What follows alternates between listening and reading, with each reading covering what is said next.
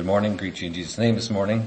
Too have been blessed by the devotional and the Sunday school hour. I will say that I too am glad to be part of this church and the encouragement and the, uh, whatever that you've been to me and our family as we've journeyed life.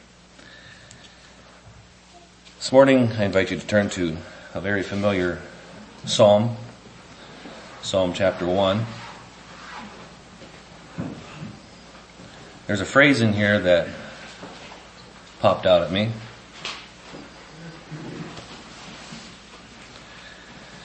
And it's gonna go similar to, or similar to the Sunday school, but maybe we could build on it. Psalm 1. Blessed is the man that walketh not in the counsel of the ungodly, nor standeth in the way of sinners, nor sitteth in the seat of the scornful. But his delight is in the law of the Lord, and in his law doth he meditate day and night. And he shall be like a tree planted by the river of water, that bringeth forth his fruit in his season. His leaf also shall not wither, and whatsoever he doeth shall prosper. The ungodly are not so, but are like the chaff which the wind driveth away. Therefore the ungodly shall not stand in the judgment, nor sinners in the congregation of the righteous. For the Lord knoweth the way of the righteous, but the way of the ungodly shall perish.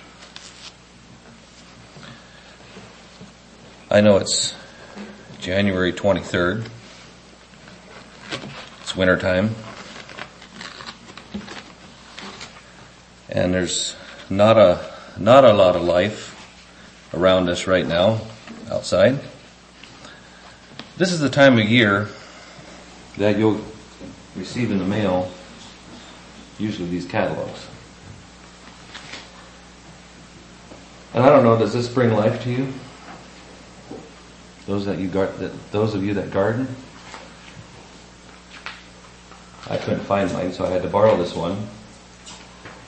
But, I mean, you start looking through there, and you start thinking, I'm ready. I'm ready for spring. But what, what's pictured in here is the fruit, the produce. And I think they do a good job at making the picture look maybe better than then uh, at least I found it that way. I, I, see some of these maybe more exotic things and I try them and it never, never works out. But generally, if you buy, I usually don't order my seeds from a catalog. I just, I'll be honest, I go to Fleet Farm and I buy my seeds there and if there's plants that need started, I go to the greenhouse. I haven't done a garden by myself. Christy used to, she used to go through these catalogs and she'd make a list of things that she thought she would like to try and plant and, but we usually try to find those seeds, you know, close by. But you know, it gave us a, a sense of anticipation of spring. And I think they do a good job at sending these catalogs out at this time of year too, because I'm, I wonder, wonder how much that helps their sale. So if you haven't picked up already, the phrase that I want to look at is found in verse 3. Bringing forth his fruit in his season.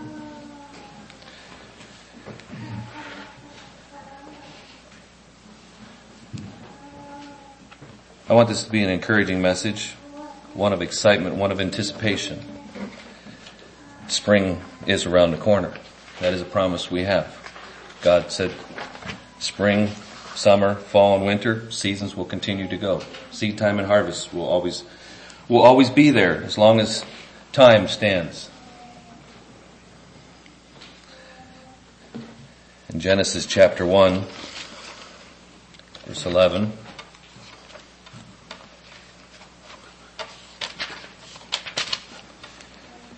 God said, let the earth bring forth grass, herbs yielding seed, and the fruit trees, fruit trees yielding fruit after his kind, whose seed is in itself upon the earth. And it was so.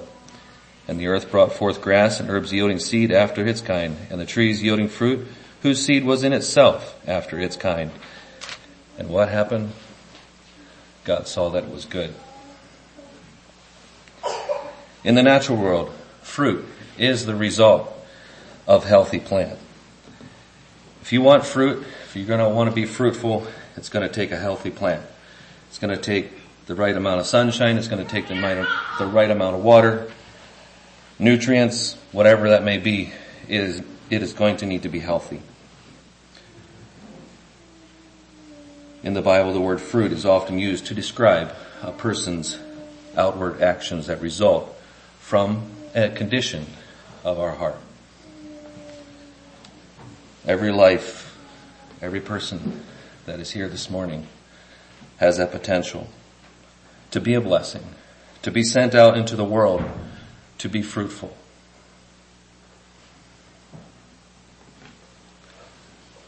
Can this be a test of Christian life?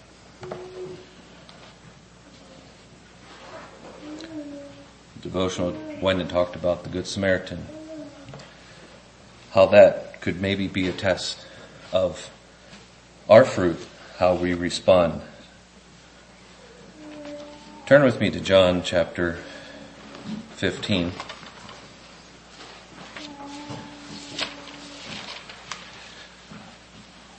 Another very familiar passage, one that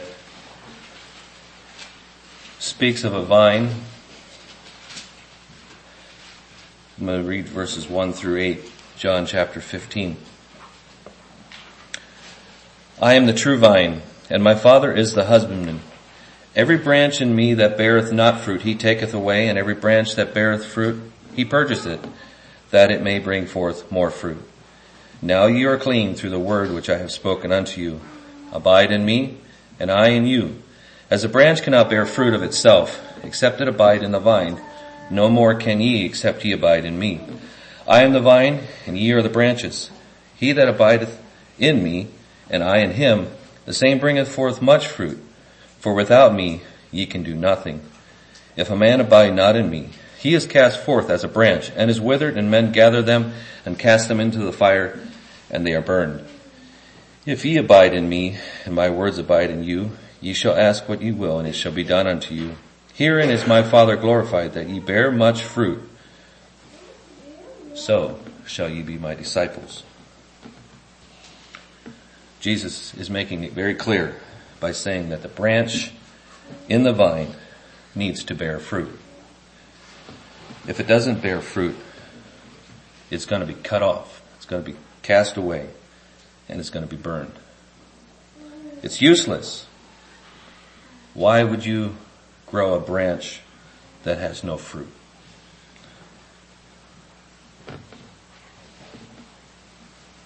There's the aspect of pruning.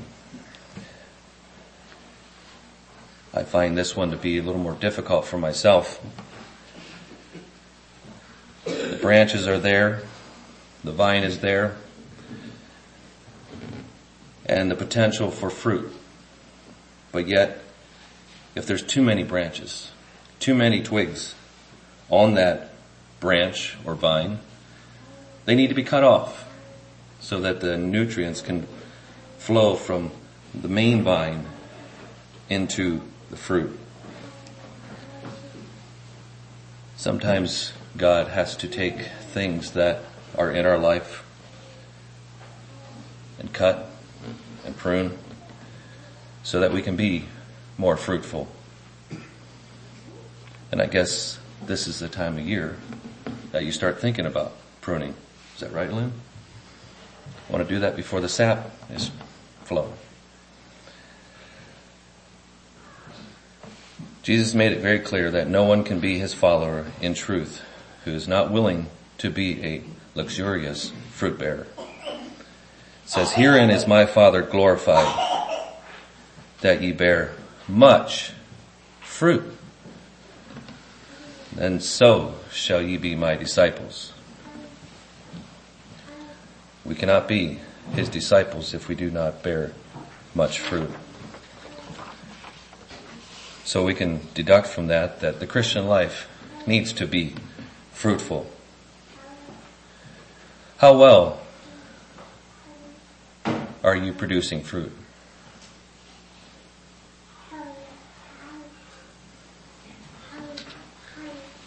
What is fruitfulness in a spiritual sense?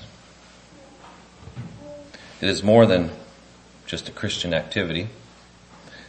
There are many people who are active in Christian duty, being faithful, diligent, energetic, but yet they may not bear in their own life the character, the fruit of the Spirit. You know, there can be people so busy doing good who can be helpful and useful in helping others, but yet they lack the graces of the finest and best of the spiritual gifts. Those gifts that we were talking about in Sunday school and found in Galatians chapter 5. Spirit of love, joy, peace, long suffering, gentleness, goodness, faith, meekness, temperance.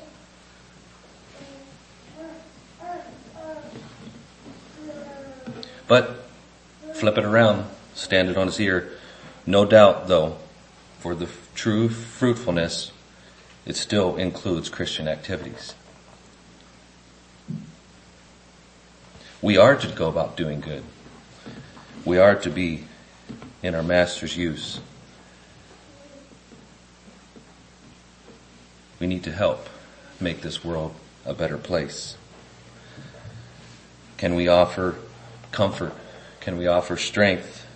Can we cheer those up that are hurting, those that are needing some encouragement? And yet at the same time, come alongside that, we need the fruit of the Spirit.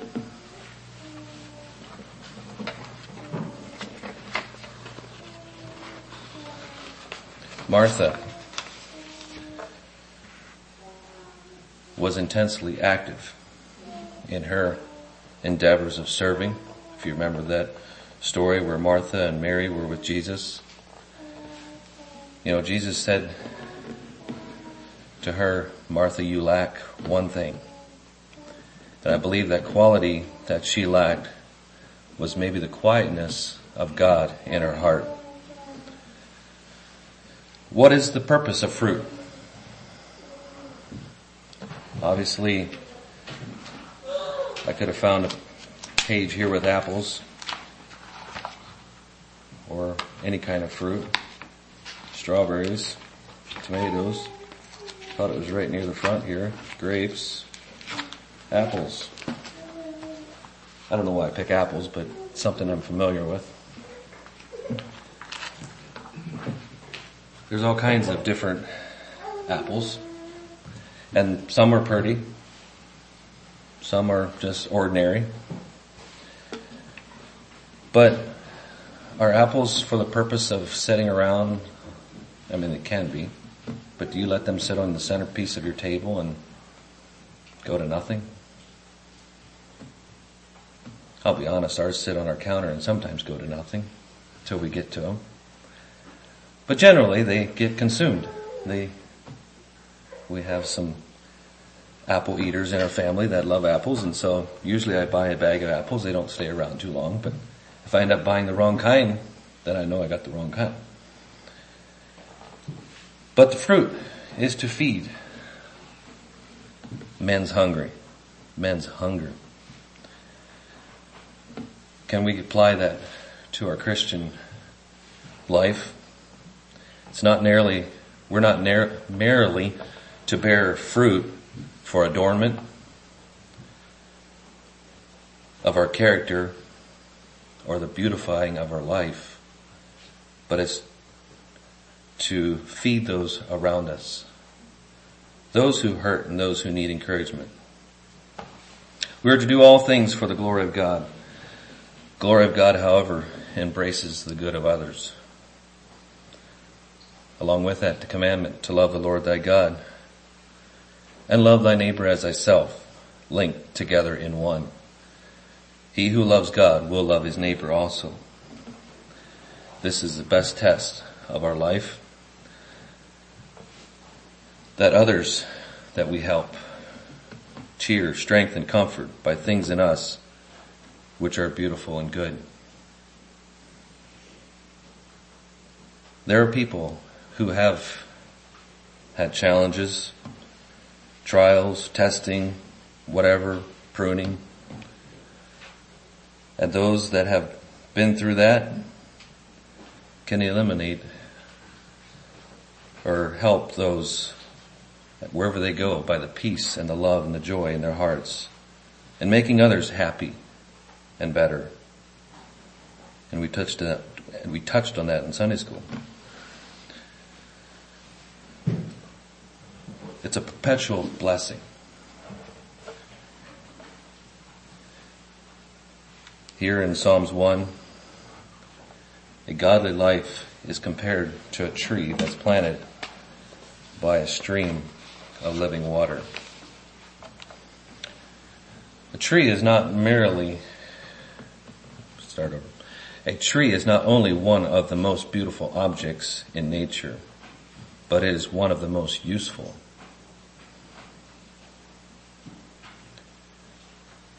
It must be noted that each tree must bring forth its own fruit. There can be a wide variety among trees. So I think we can apply that to us as Christians. There's no two that are the same. There's a variety. God loves diversification. God loves variety of fruit. Found it interesting. Some plants may even take a while till they ever even produce fruit. The bitter nut tree does not bear fruit every year. It only bears fruit every three years and sometimes every five years. The beech tree bears fruit every eight years. The white oak can go ten years without ever bearing fruit. But there's one that trumps them all, and that is the bamboo. Someone want to guess how long that takes till it ever bears fruit? 120 years. Now, us as Christians, we don't live that long.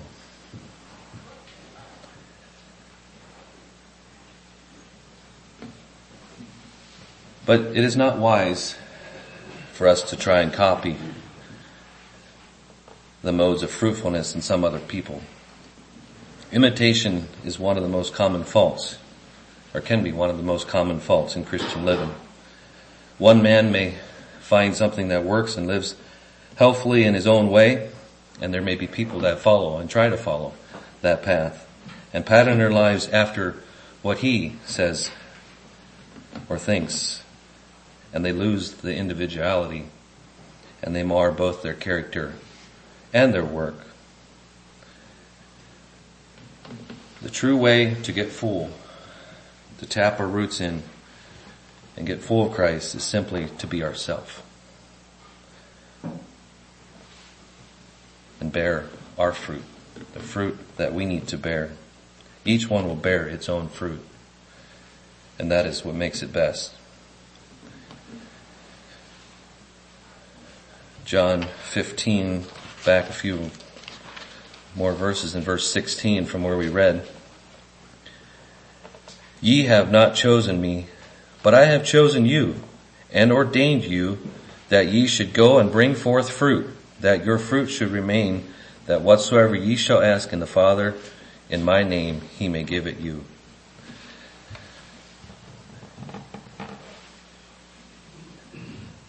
God has chosen us to be fruitful.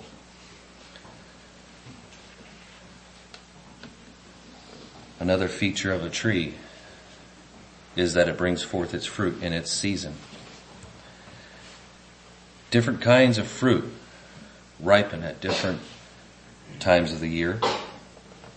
Some may come early summer, some may be late summer. We need to be careful as we look at the fruit, especially those that are young and tender, that we're not expecting maturity of that fruit. They can be fruitful. And they can bring forth lovely fruit, tender, thoughtful, unselfish, and true. But the ripeness and maturity of life can still be as they continue to mature in their life and their experiences as they live their life. This tree that brings forth its fruit in its season, there are weeks and weeks that that fruit may hang and be visible. And if you were to take that fruit and try and eat it, it may not be very good, but it can look good. It can resemble the lusciousness that you are wanting. But yet it's still hard and sour. But by and by, as the time goes on, all is changed and the fruit is mellowed and sweet. And that is how life sometimes does. Many excellent people with much promise of fruit do not bring fruit to their perfection until later autumn of life. Paul was one that I thought of. You know, he made the statement, in what's, um, I have learned in whatsoever state to be content. Do you think Paul had trouble being content? If it, if it was, it wasn't till later in life that he learned through pruning and cutting, whatever, the, the lessons of life that he was able to make that statement. I believe that can be a great lesson, but yet a hard one to learn. Contentment does not come naturally. And it can take many years to learn. But young people, you may look at older ones that you admire or would like to be like, and I still view myself as young and I remember telling Christy there's one man that I, I admire and I said when I get old I want to be like him. But you know, as, as the graces of gentleness and thoughtfulness and patience, unselfishness, as you mature, that's what's going to help your fruit to become more like that person that maybe you admire.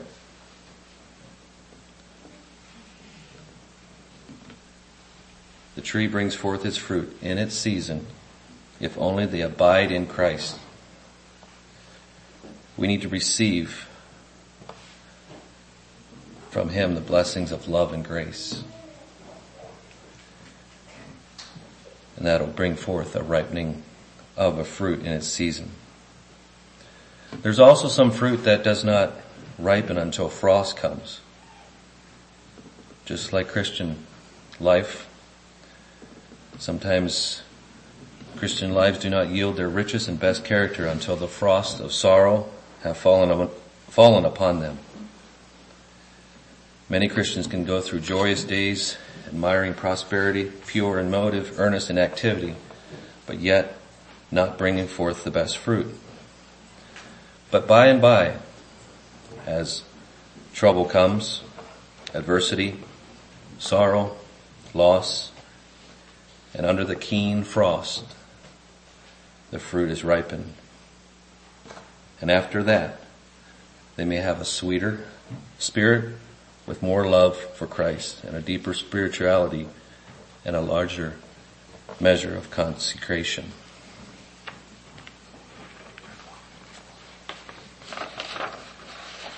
Are you able to walk in faithful obedience to God, even when your situation does not immediately change or improve? Fruit trees planted in good soil by the water are made to bear fruit. And they're to offer shade to those around them. But this doesn't just happen overnight. Fruit only comes after years of slow, faithful growth and development. And the same is true for us. Colossians 1:10 So as we walk in the manner worthy of the Lord, fully pleasing to him, bearing fruit in every good work and increasing in the knowledge of God as we walk, as we increase our knowledge of God, is when the bearing of fruit.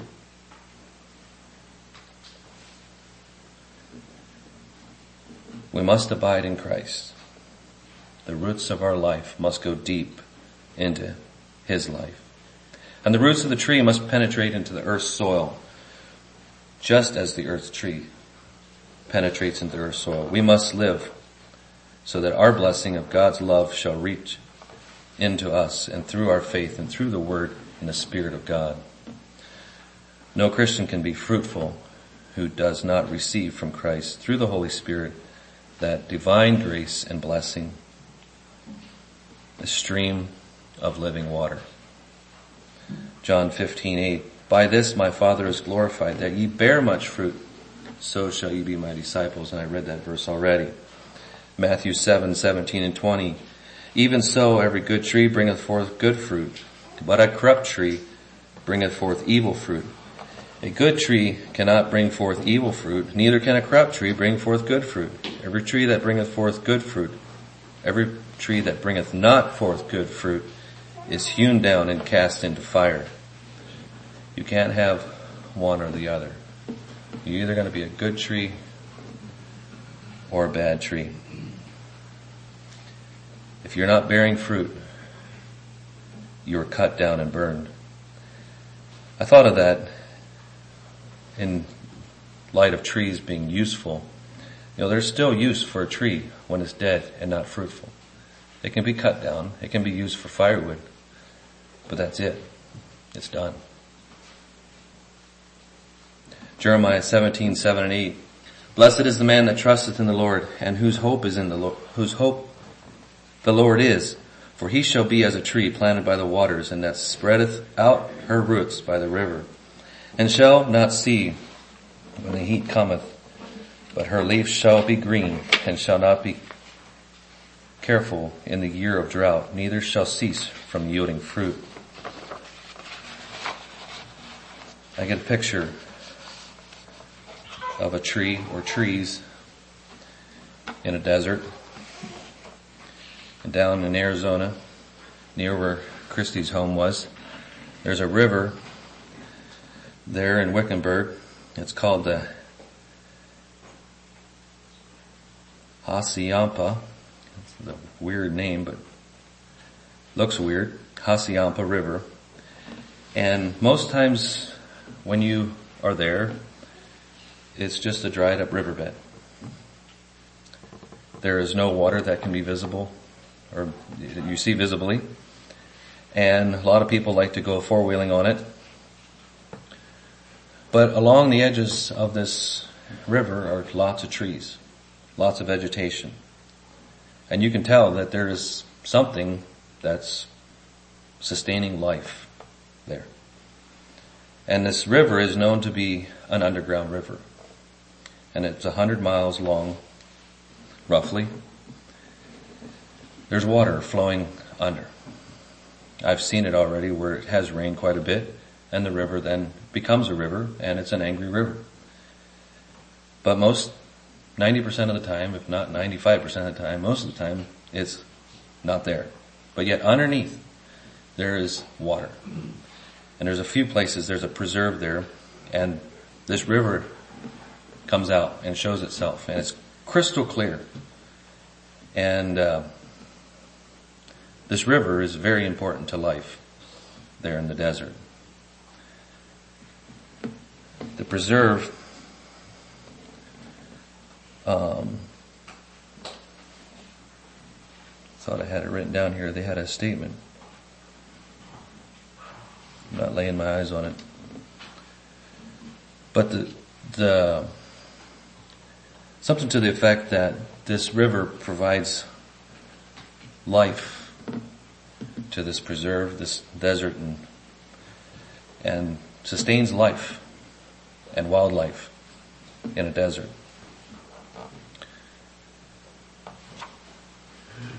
Do our roots go down into the stream of God's living water? Is there evidence of life and fruit? I'd like to turn our thoughts to another place. Something that's future. That talk about a stream and fruit. And that is in Revelation chapter 22.